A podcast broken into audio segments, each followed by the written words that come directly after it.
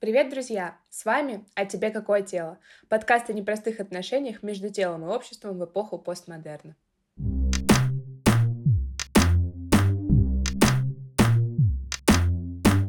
Меня зовут Катя. Я Эстер. А я Ваня. И сегодня мы обсудим сложную, но интересную тему женской груди. Посмотрим, как менялось представление о ней в мировой истории с позиции социологии тела. Первое, наверное, о чем хочется сказать, почему грудь вообще можно рассматривать как какой-то околосоциальный феномен и все такое прочее. А грудь — это не просто часть тела, и вообще тело — это тоже не просто.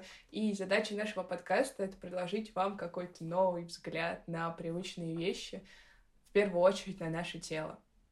Итак, грудь. Грудь — это знак, вот так вот я вам скажу. Грудь — это не просто грудь. Почему тут все непросто? Если посмотреть на то, даже как банально изображается женская грудь в разное время, мы сразу увидим разницу. Почему у Мадонны сосцы одни, а у современных феминисток, которые, например, выступают против политики Инстаграма, который требует закрывать сосок, чем-нибудь. Крестиком из изоленты. Крестиком из изоленты. Или ретушировать вообще. Да, там взгляд на те же самые сосцы. Подожди, а если взять какой-нибудь Playboy там из 80-х, где это, наоборот, закрытый, там, это еще более эротизировано, чем голые. Это классика, да. Если мы возьмем мусульманские страны, где нельзя стил, нельзя показывать щиколотку, потому что это самое интимное, что можно. О, щиколотка! То сразу увидим, в чем дело. Чистый огонь. Да, то есть в этом плане щиколотка и грудь — это, наверное, очень похожие друг на друга части тела, потому что в разное время, в разных культурах отношение к ним было совершенно разное.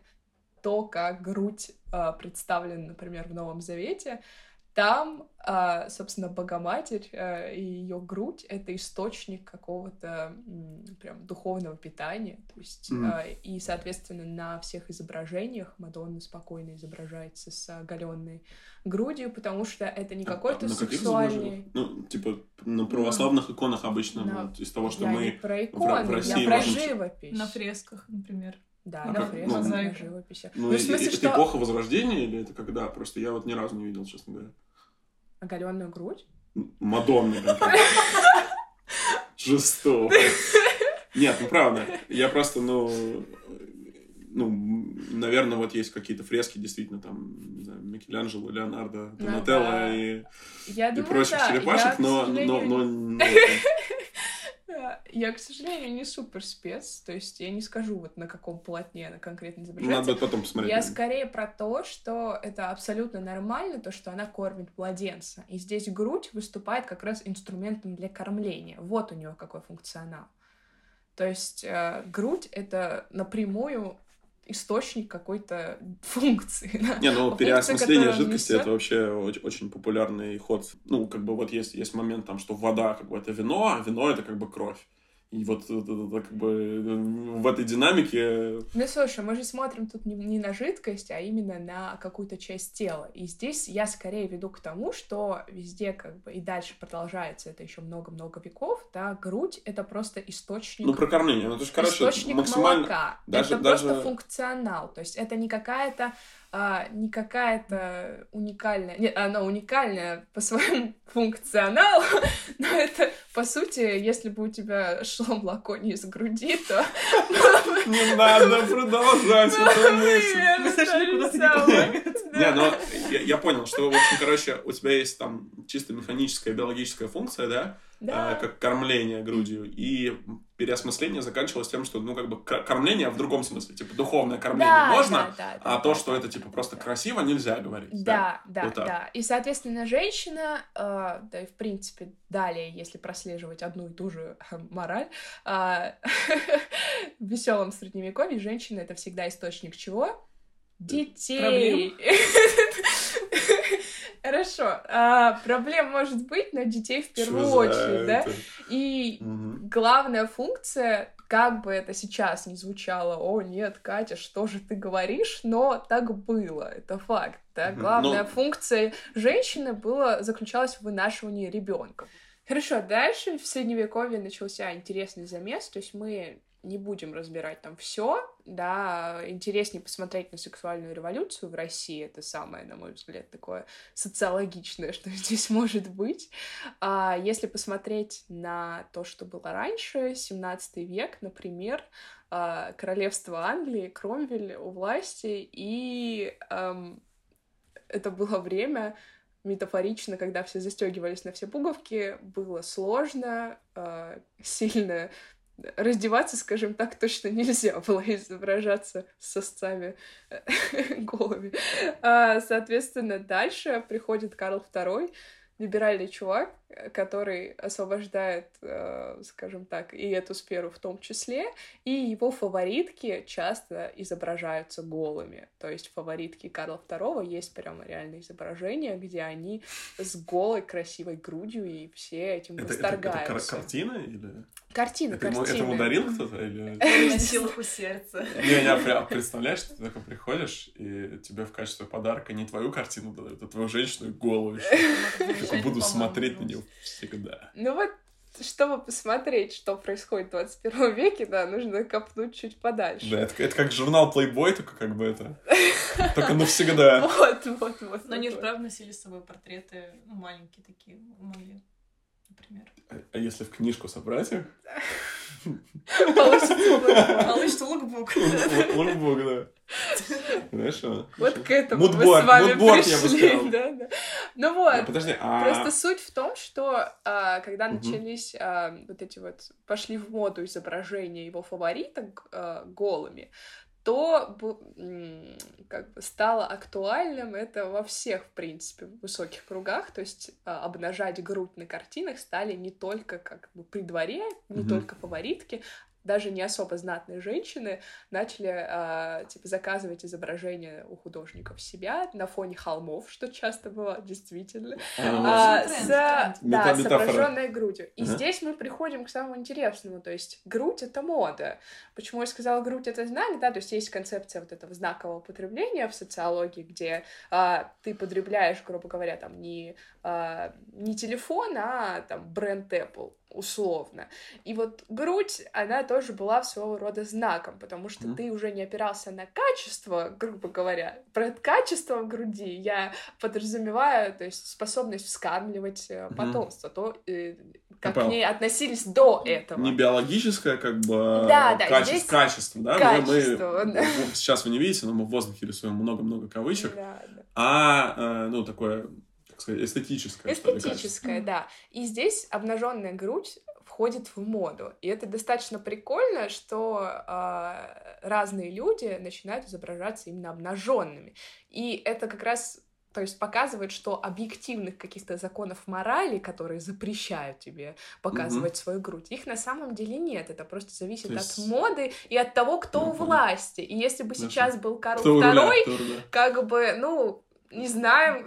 Пора вынимать его из могилы. Давай, по современным меркам я не уверен, что мы назвали бы его либералом, уж прям. Он бы такой, нет, ЛГБТК, да, типа легализировал себя в королевстве Англии.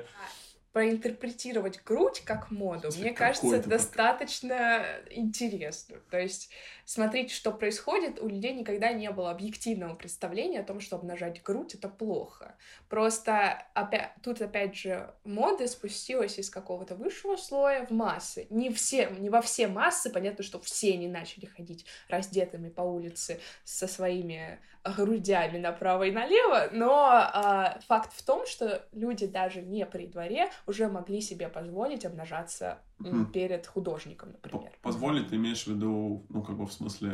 разрешённости. В смысле моральном, да. Ну, еще же есть момент такой сугубо практический, да. Если мы говорим про какую-то Африку, то там, в некоторых племенах, там, как бы, да и тогда наверняка до сих пор как бы это принято. Но если мы говорим даже там про... какие-то условно недавние годы, но какую-нибудь, скажем, Исландию или Швецию, ну там просто холодно. как бы ты особо голый не походишь, и мне кажется, это влияет на моду, то есть, грубо говоря... Географически детерминист. Ну, да, то есть можно и так сказать. Да, конечно, влияет. Я уверен, даже внутри современных границ там Великобритании, если мы возьмем Шотландию, в которой ветрено и холодно, да, и Южную Англию, в которой более-менее тепло. Шотландия, кстати, выступала, у них был какой-то фем-протест на тему сосков в Инстаграме, было такое, недавно? Смотрела, ну, типа, по-моему, в этом году. Ну, мне кажется, я там вот не видел все-таки вот голых женщин на улице. Да, понятно, что разные культуры, разная история, это вообще никто не говорит, я просто как бы, ну, как привожу пример, то есть, если мы будем рассматривать только Россию, то это вот другая история. Да, вот про Россию, кстати, было бы интересно посмотреть. Про Россию очень хочется рассказать про сексуальную революцию, даже здесь чуть-чуть осталось до сексуальной революции в России, потому что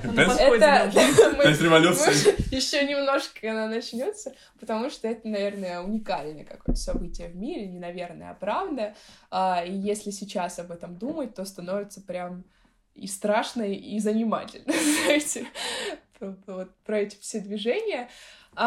Если говорить дальше чуть-чуть про Англию, то с приходом Виктории свобода заканчивается. Как мы все знаем, Виктория, ее деспотичная мать, регулярно булила и заставляла, собственно, думать совершенно определенным образом. Да, в этом плане какой-то родительский детерминизм здесь сказался. И Виктория вообще была, скажем так, нравов не самых свободных. И поэтому какая там обнаженная грудь вообще. То есть, опять же, мы приходим к какой-то волнообразной моде. Тут, опять же, грудь нельзя. В тех же странах, в которых можно было обнажать грудь, ее снова обнажать нельзя. И, что самое интересное, где здесь социальный механизм? Это начинает порицаться обществом. Соответственно, как бы это было не греховно для социолога сказать такие слова, как порицание обществом, менталитет такой и так далее и тому подобное. Ты расскажешь потом, почему слово менталитет запретное? Ну, потому что... Или коротенько для наших слушателей, ну, может быть, там на пару минут. Я вот просто... Окей, вот, да, сколько раз я слышал, что это нельзя... Я от каких-то людей и друзей, которые, в принципе, увлекаются или занимаются социологией, ну, часто говорят, что нельзя, действительно, но я так и не понял, почему. Просто у слова «менталитет» есть такой оттенок детерминизма, который социология терпеть не может. То есть социология — это все про релятивизм все-таки, что все супер относительно, смотря относительно чего ты смотришь. Смотря и можно сказать, да? То есть это просто такая стереотипная штука, то есть мы ее не любим, наверное, даже не за ее смысл, а за то, как она используется. И слово «ну, это у русских менталитет такой, вот они бухают в Турции, потому что у них такой менталитет». Ну, нет. Ну, то есть ты имеешь в виду, что менталитет, ну, как бы в обиходном значении он какой-то такой статический, да, он как константа во времени, а на самом деле, если мы разбираем эту штуку, тогда надо учитывать, что он каждый год чуть-чуть куда-то меняется. Например, да, даже не просто он меняется, он у всех разный. И менталитет, машу кавычками в воздухе, машу, размахалась. Собственно, менталитет москвичей, он отличается от менталитета Подмосковья. Ну, поэтому говорить общую менталитет... Ну, разве нет? Ну, хорошо, а в том числе внутри этого представления о менталитете есть очень много ошибочных утверждений. То есть то, что в менталитете у русских бухать, это неправда. Россия не настолько пьющая нация, по факту, по статистике. Поэтому говорить, что, о, да это просто менталитет... Ну, а что бухать, такое? Мы говорим, бухать в Турции. Хорошо, смотри. Ты приехал там куда-нибудь в Анталию свою. У тебя там 5 звезд, вот. Бесплатный, как бы, просто турецкий алкоголь. Менталитет — супердетерминистское понятие. Если посмотреть, вернуться к нашим грудям, вернуться к нашим сисям, то мы увидим, что здесь тоже можно было бы сказать, что ну у нас нельзя сейчас ходить с голой грудью, потому что у нас менталитет такой, да у нас история такая, да у нас холод, у нас погода такая, у нас история такая, у нас воспитание такое, у нас влияние РПЦ, прости господи. Тонко мне нравится. Да. И поэтому нельзя говорить о каком-то менталитете, потому что все настолько относительно и зависит от каких-то факторов, в которых ты был сформирован. И я сейчас говорю не про психологию, как тебя родители там как-то воспитывали, хотя понятно, что это влияет. Сейчас говорю там про какие-то референтные группы, то есть про тех людей, про те группы, на которые ты ориентировался, на которых ты мечтал, в которых ты оказаться. Если ты мечтал оказаться в группе прогрессивных фемок, которые открывают свои соски и говорят, вот, слушайте, Инстаграм запрещает нам выкладывать то, что натурально, почему мы должны это скрывать, то у тебя будет одно отношение к обнаженной груди. А если ты всегда мечтал быть, я даже боюсь представить, в какой группе, как ее обозвать, чтобы меня не сочли какой-нибудь плохим человеком, то у тебя могли быть совершенно противоположные представления о том, что, о господи, вообще живот-то открывать нельзя. Понятно. Окей. Хорошо, а вот то, что ты говорила про сексуальную революцию, ты какие годы имела в виду? Ну, в первую очередь, если мы про Россию говорим. После Октябрьской революции считается, что началась... Ну, то есть 20-е, да? Там, или... 17-го. То есть... 17-го, да. Не, подожди, а там же гражданская война? Или в этот момент там уже просто в этот параллельно? Момент прикол в том, что в момент войны наступает какая-то даже не аномия, а... У людей теряются, скажем так, какие-то, опять же, если обобщать, ориентиры, понятия о том, что хорошо, а что плохо. Угу. Условно говоря, очень условно, все равно можно представить себе эту систему координат. Когда происходит война, у тебя шок, у тебя действительно что-то умирает, и я сейчас не только про людей, а про, в том числе, какие-то ценности. И, соответственно, это отличный как раз такой... момент, в который может выстроить что-то принципиально новое. И сексуальная революция там в том числе, конечно, она случилась тогда, когда случилась, потому что у людей просто не было больше представления о том, как им жить. Вот и все. И если мы как раз вернемся к сексуальной революции... Не, ну подожди, ты, наверное, как и я, слушал вот у чудесного подкаста нашего теперь уже коллеги по подкастам из выпуска «Закат империи». У него был конкретно выпуск про Российскую империю, про царствование Николая, и там, ну, то есть то, что было прямо перед революцией, и, ну, в целом все было не так, как мы привыкли думать, да, то есть это не было какое-то запретное слово «секс», там проституция направо и налево, включая, да, там, ну, совсем уж молодых девушек. Слушай, это вообще очень интересная тема, то, что у нас все думают, что, например, на деревне были самые вообще приличные люди, а там по факту у детей сифилис 12 лет, это как бы никто почему-то об этом не вспоминает. То есть понятно, что все не было супер табуировано, но все равно христианство диктовало эти нормы табуированности секса, отсутствие абортов. То есть даже если он был, он как бы его нельзя было обсуждать. Ну, да, по сути, то есть если ты считал себя прям вот... Конечно, ты не употреблял даже слово «секс», наверное, в своей речи. Мне сложно сказать. Я все-таки... А что было? Саити. Что там было? Эстер, расскажи нам. Не, честно говоря, я не знаю. Но когда она появилась, мне кажется, слово в 20 веке. Как-то же надо было описывать этот процесс. Нет, я знаю, что когда-то там было, это называлось милование, любование, вот это любование? Всё. Но в Древней Руси, я думаю, где-то так. Но, то есть когда потом... ты любоваться природой, это значит... Не надо, остановись на этой точке. Если говорить как раз про Россию, да, есть вот эта какая-то условная мораль, опять же, в кавычках, которую диктует. И она не только про табу секса, она, естественно, про женщину как производителя детей, про детей как про помощников хозяйства, а не про какую-то самоактуализацию. Там, кстати, тоже интересная отдельная тема про историю детей, как к ним относились. То есть это были маленькие взрослые, по сути, просто бесплатная рабочая сила, которая у тебя рождалась. И никаких преференций, никаких игрушек, ничего? Ну, игрушки были, но скорее, чтобы они отстали, а не для того, чтобы порадовать своего детёнка. Ну, условно. То есть это не было сейчас какой-то такой, типа, реальный период жизни, где ты как бы получаешь все бесплатно, тебя все кормят, моют тебе попу. Центризм сейчас идет на спад, то есть... Теплизм? Детоцентризм. Когда ты всю свою жизнь вокруг ребенка строишь, но в 2000-е это было достаточно популярно. На форму женские не заходишь, мне кажется. Мамочек много.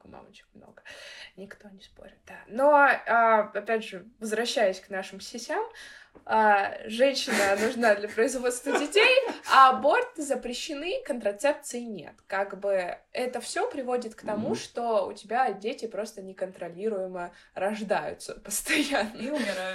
И умирают постоянно, и рождаются постоянно. Да. Не, ну да, то есть это вот тема, что там среднее количество детей на одну женщину из серии там 5-6-7. Это как бы не потому, что уж так уж хочется детей, а потому что очень высокая Детская смерть. Нет. Детская смерть. Ну, контрацепции нет, по сути. То есть, я тебе так скажу, занималась проектом про контрацептивную революцию в России, да. У нас до сих пор первый половой акт на 50% самый популярный метод контрацепции — это прерванный половой акт, как бы.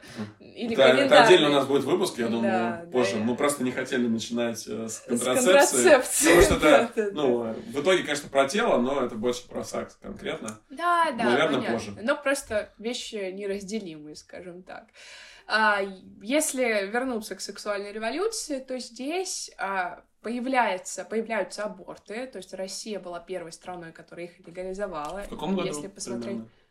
Ну, десятилетие. Из серии 20-го как раз года. Круто. То есть там прям супер прогрессив. Не, ну в смысле, насколько я помню, много где они были разрешены, но типа при условии там, что типа изнасилование, да, или что-то, да, что-то, да, ну как нет, экстра обстоятельства. Просто в этом плане совок шел впереди планеты всей, и по части там в том числе обнажения своего тела тоже. Здесь женщина начинает планировать семью, что важно, то есть вводится такое в принципе понятие, как планирование семьи. Да, это все равно делается через аборты, а не через контрацепцию, как это делается. Не превентивно, а как бы с решением проблем. Да, да. Да. По факту, да? По тоненькому льду уходим. Это до сих пор такое, скажем так, и Россия до сих пор огребает за это и будет продолжать огребать, особенно в неразвитых каких-то... За то, что у нас аборт был методом контролирования числа детей, а не контрацепция. Ну, слушай, думаю, не может быть ответственным за то, что было 100 лет назад до сих пор. Ну, все равно получается, что это на нас влияет. Можно этим не гордиться, как бы. Ну. Смотри, что мы имеем сейчас по отношению к груди, вот сейчас.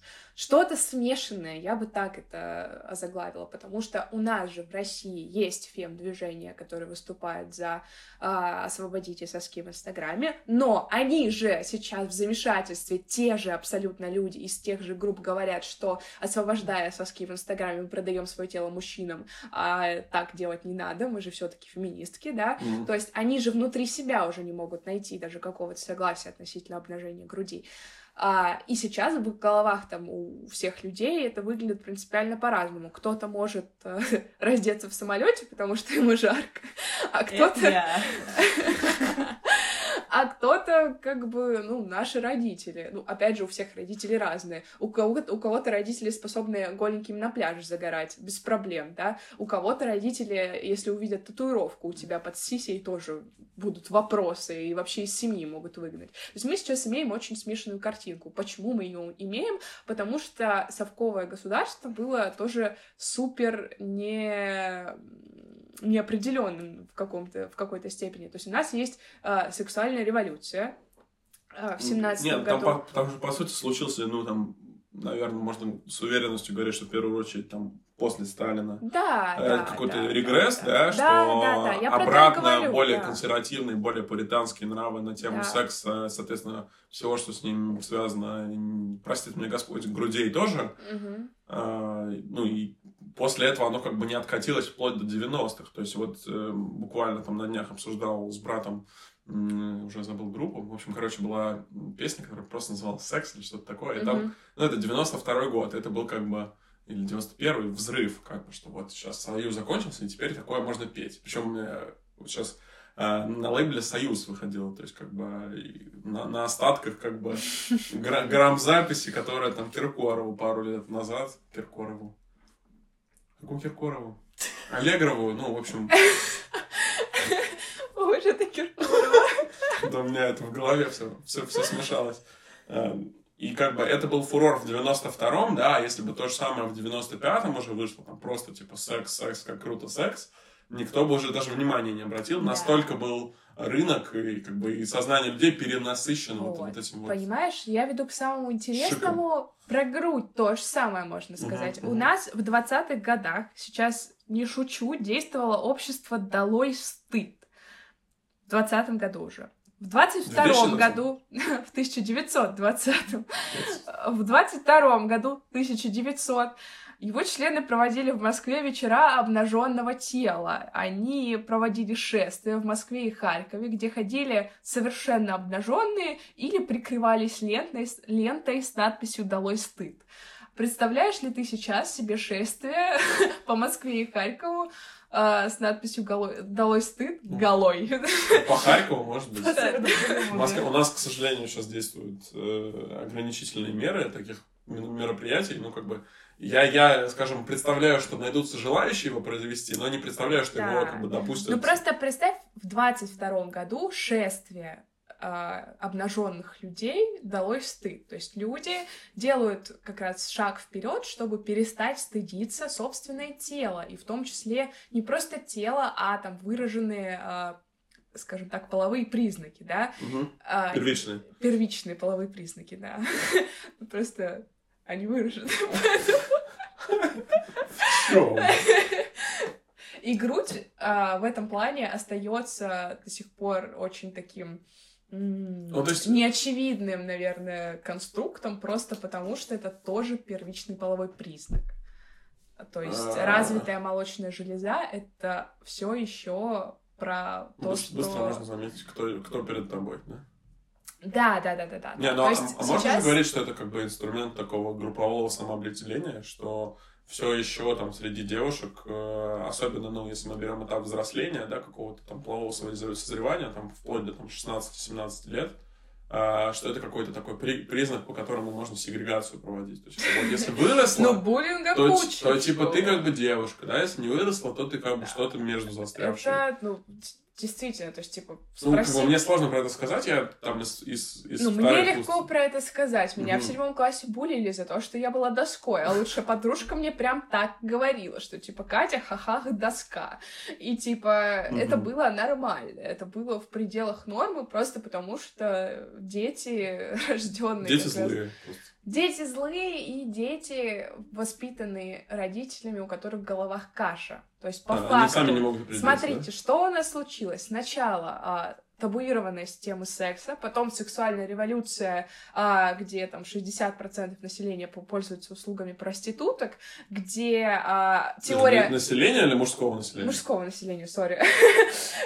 Где теория... Я уже думал, это реально прогрессивно. Да. Слушай, теория стакана воды, где твою физиологическую потребность секса должно быть настолько же легко удовлетворить, как выпить стакан воды. Это чья теория? Подожди. Это самая распространенная. Я ни разу не слышал, правда. Нет, это правда. Одна из самых громких теорий. Это Советский Союз? Это Советский Союз, 1920 год. Круто. Теория стакана воды. То есть это молодежное движение, которые за это выступали. Это же были уже взрослые в 1920 году. То есть они сидели в Российской империи, просто ждали момента, когда сейчас я вам устрою здесь. Кто-то сказать, старцы стакан воды принесет. О, Господи. Хорошо. И представь себе людей, которые выступают за эту теорию, потом приходит Сталин, у тебя опять происходит табуированность, в том числе аборта, ну, то есть если смотреть по каким-то ключевым характеристикам, семья становится ячейкой производства. Ячейкой социалистического режима. То есть только что мы говорили про то, что вообще семья не нужна, все свободные люди и женщина в том числе, сейчас же мы говорим семья, ячейка социалистического общества, и аборты нельзя, а презервативы мы вам не завезли. А вообще от таблеток умирают. Ну, это отдельная тема. То есть так... Таблеток, так, в смысле, так, которые... От гормональной контрацепции писали прямо, что от таблеток умирают, и от этого до сих пор все наши мамочки своим дочечкам в 2020 году запрещают пить гормональную контрацепцию. Вирусная реклама против гормональной контрацепции. Да, черный пиар, скажем так, произошел. Не бывает плохой рекламы. Ну да, зато все знают, что есть таблетки, а так бы думали... От чего же умираю? Ну вот, отсюда каша. Сначала ты, ну если мы говорим про там, женщину в 2020 году, ты можешь ходить голая по улицам в знак, собственно, собственной какой-то самодостаточности, говоришь про теорию стакана воды, потом ты неожиданно мать, потому что тебе нужно рожать ребенка, потому что ты часть строя, и твой ребенок вообще нужен следующему... Раз-раз, и ты мать, да? Да, раз, и тебе нужно участвовать в процессе производства, но при этом растить ребенка.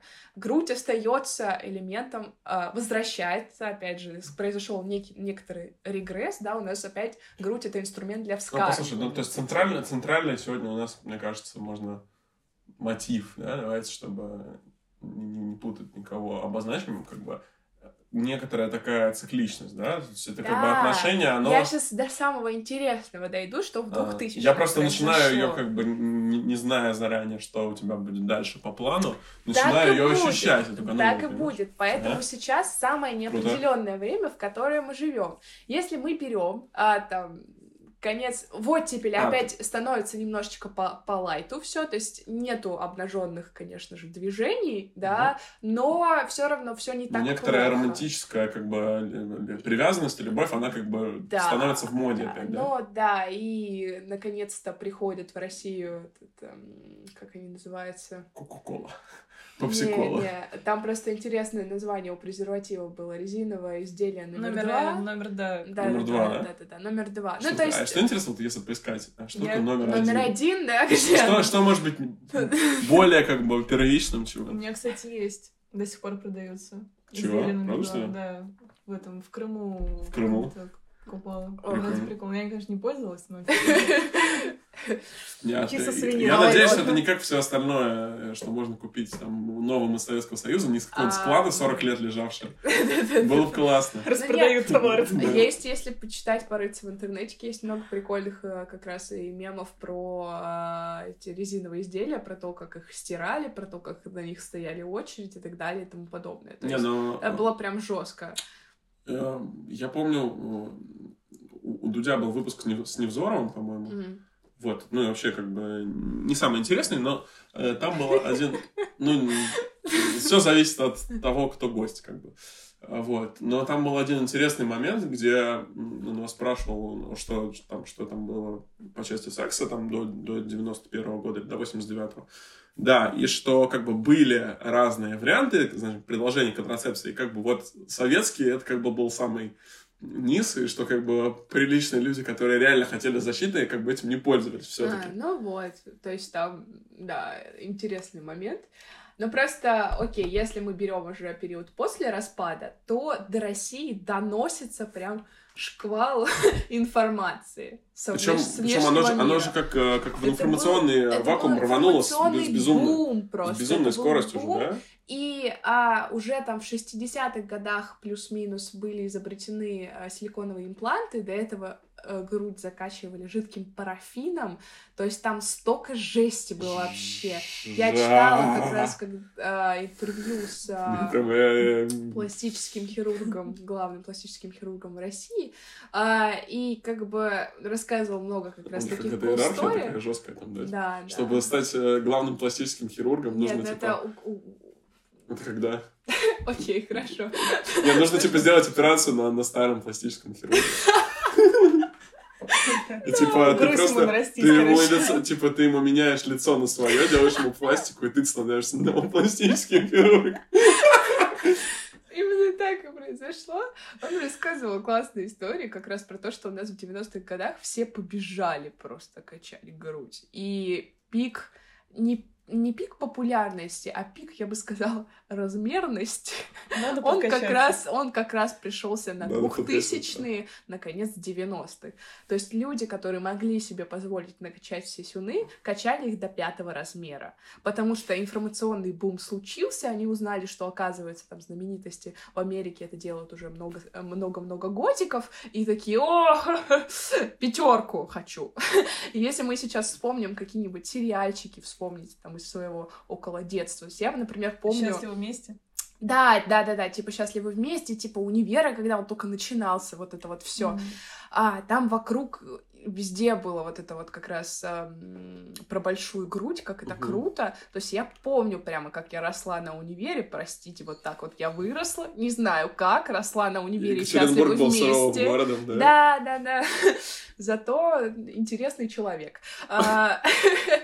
И я помню все эти выпуски как раз про большие сюсюны, про бидоны, их прям так и называли. То есть весь этот, собственно, вокабуляр, он пошел оттуда. То есть это сейчас звучит, как бы, странно как-то уже, да? В «Универе» реально была серия, я помню, где Саня контент, которого мы заслужили, который сын олигарха. Как раз его насильно пытались поженить на дочке другого олигарха. И она приходит, а он встречался с Таней, у которой грудь была нулевого размера. И та дочка приходит, а у нее грудь 5 размера. И все такие типа: «О боже мой, какая она!» И все ходят, девушки вокруг ходят и идут: «У нее бидоны!» Ну, в общем, это было прям в центре внимания. То есть у тебя реально это была там повестка дня, огромная грудь. Вот. И здесь как раз из-за того, что новостной фрейминг, он всегда был и будет, и он всегда с нами, то есть от того, как ты подаешь информацию, зависит то, что, соответственно, у людей в голове. Из-за того, что это везде сплошь и рядом во всех там сериалах, все хотят себе большую грудь. Как раз в 2000-х годах, если посмотреть на исполнительниц, на главных исполнительниц того времени, посмотреть на Аню Семенович, посмотреть на Машу Распутину, увидеть просто огромную грудь, которая причем привлекает внимание специально, то есть они ее не скрывают, это точно, 100%, то есть это элемент влияния там на какое-то и на внимание, и на мнение о тебе, вот. Поэтому, соответственно, здесь у нас входит мода на большую грудь. Что мы имеем сейчас? У нас, если что, до 2017 года цифра росла, то есть по количеству операций, по проценту, если смотреть из всех операций, сколько было именно маммопластики, до 2017 года точно этот процент рос. Свежее данных я не нашла, чем 2017 год, то есть нету гарантии, что он начал падать. Вообще не факт. Понятно, что пластических операций в принципе стало больше, поэтому это не такое объективный показатель, но доля как бы до сих пор остается высокой, то есть там около 20% всех пластических операций приходится именно на маммопластику. Серьезно? Да. Но единственное, я думал, нос еще уменьшает. Сейчас маммопластику делают там не на 3 размера из серии, а на 1, да. И делают в основном, основные потребители это женщины все-таки после 30, то есть после родов, после кормления, то есть подтяжки также популярны. Да. То есть раньше это было больше про добавить, сейчас это больше про восстановить. И как раз вот читала интервью с пластическим хирургом, он сказал прикольную вещь, что пластическая хирургия — это не помощь, а наркотик. То есть человек, который делает, он не может остановиться. Ему хочется, чтобы это всегда выглядело так, как выглядит. Это не какая-то сиюминутная помощь. Ну, хотя бы потому, что это временно. В любом случае, когда ты губы наконец... Всё, временно, слушайте. Ну, если я сейчас начну этот разговор... Нет, просто если, то есть, колят ботокс, в чем проблема? Да. Там ботокс, например, он действует 1 год из серии, да? И он потом... Он сдувается? Он потом эффект проходит. А ботокс остается, да? И ты опять потом вкалываешь, и он уже действует не год, а там 8 месяцев. А ты не можешь уже, у тебя все потекло, рожа твоя, ты не можешь. Также гиалуронку колят регулярно, которая морщинки разглаживает, она же действует типа из серии как раз год, потом меньше, и ты сидишь... Я слушал тему, что это вполне себе такое... Я вообще тема хирургических вмешательств тоже отдельно. Вот, кстати, мне кажется, отдельная идея для выпуска. Ребят, если хотите, пишите в отзывах или где-нибудь там еще, что это было бы интересно послушать. Потому что мне лично было бы интересно услышать, например, в динамике, знаете, в России и не в России, когда вообще первая была операция.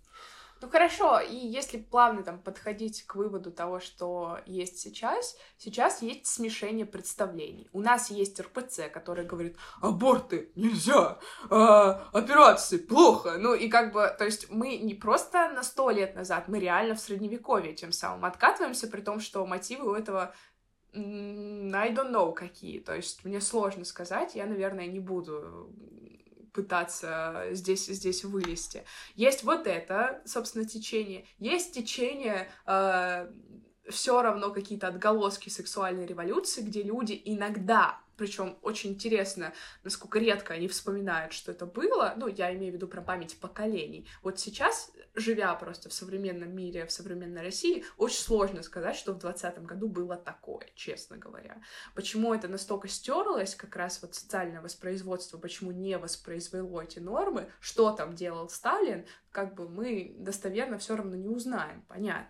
Какие-то истории есть, но прям понять, насколько это действовало на социальном уровне, достаточно сложно. Кейс того, как, ну, какое-то личное видение одного человека, какое-то его там прошлое взаимодействие, оно определяет курс. И особенно если этот человек получает власть. То же самое, ну, там, не конкретной личности, ну, допустим, я не знаю, если мы берем министра культуры, там, у нас был Мединский, я не очень помню, как фамилия женщины, которая сейчас этим занимается, курс все-таки поменялся. Да. То есть, если при Мединском там спонсировалось какое-то там в основном национально-патриотическое кино, сейчас все-таки немного это развернулось. Ну и также, если у тебя есть главврач, да, он может там сказать, что аборты — это там совершенно запретная тема, очень сильно угрожает здоровью женщины. Более вероятно, что ее запретят, если запретят. Запретят. Господа, у кого 100 баллов по-русскому, я прошу прощения. Ну, как-то да. То есть, мне кажется, личный фактор здесь... Мы склонны его недооценивать. Ну, так работает социология. У тебя есть лидер, который тем или иным способом все равно влияет либо на массу, то есть сквозь фрейминг в медиа, например, что там у нас сейчас любят делать, подавать информацию под определенным соусом, так сказать, чтобы ты конкретным образом ее воспринимал. Либо он напрямую тебе что-то говорит, либо он очень жесткие санкции вставляет по отношению к тем, кто с ним не согласен. Например. То есть я подозреваю, что в случае со Сталиным было больше вот про последнее. Вот. И то, что мы имеем сейчас, это просто полное смешение, потому что есть вот эта история про еще христианство, есть история про сексуальную революцию, есть история про аборты, то есть есть история, опять же, про информационный бум в 2000-х, в голове каша. То, что сейчас происходит, происходит из-за этого. Из-за того, что противоположные мнения столкнулись. И из-за этого там ваша бабушка может люто спорить с вашей мамой, а вы можете быть согласны с бабушкой или не согласны с мамой. То есть это то, что происходит достаточно часто. Когда бабушка там «Долой стыд!» Вот! У меня, мне кажется, бабушка менее тревожная и более либеральная по каким-то отношениям, чем моя мама. Сжигала лифаки. Фрибра. Она этим занималась еще давно. Это эпоха там оттепели или брежневского застоя, что типа. Да. Ну, наверное. Да. Поэтому то, что мы имеем сейчас, мы имеем смешение, а грудь — это социальный конструкт, потому что в разные времена к ней относились по-разному, в разные времена ее там по-разному обнажали или нет, относились по-разному к ее функциям и к эстетике в том числе. Отсюда мы имеем современных феминисток, которые сами запутались и не понимают, все-таки оголять грудь — это признак свободы или это признак того, что ты продаешь свое тело мужчине. Вопрос остается открытым. Друзья, в следующий раз мы хотим обсудить ту же тему груди, только с позиции вашего опыта. Поэтому, если вам есть чем поделиться, если у вас есть cool story про грудь, пожалуйста, расскажите нам о своих переживаниях, и мы поделимся этим в подкасте. Google форму вы найдете в описании, там можно с нами связаться. На этом все. Спасибо, что послушали пилотный выпуск нашего подкаста. Оставляйте оценки, отзывы, а также предложения, что мы можем обсудить в будущем. Спасибо. Пока!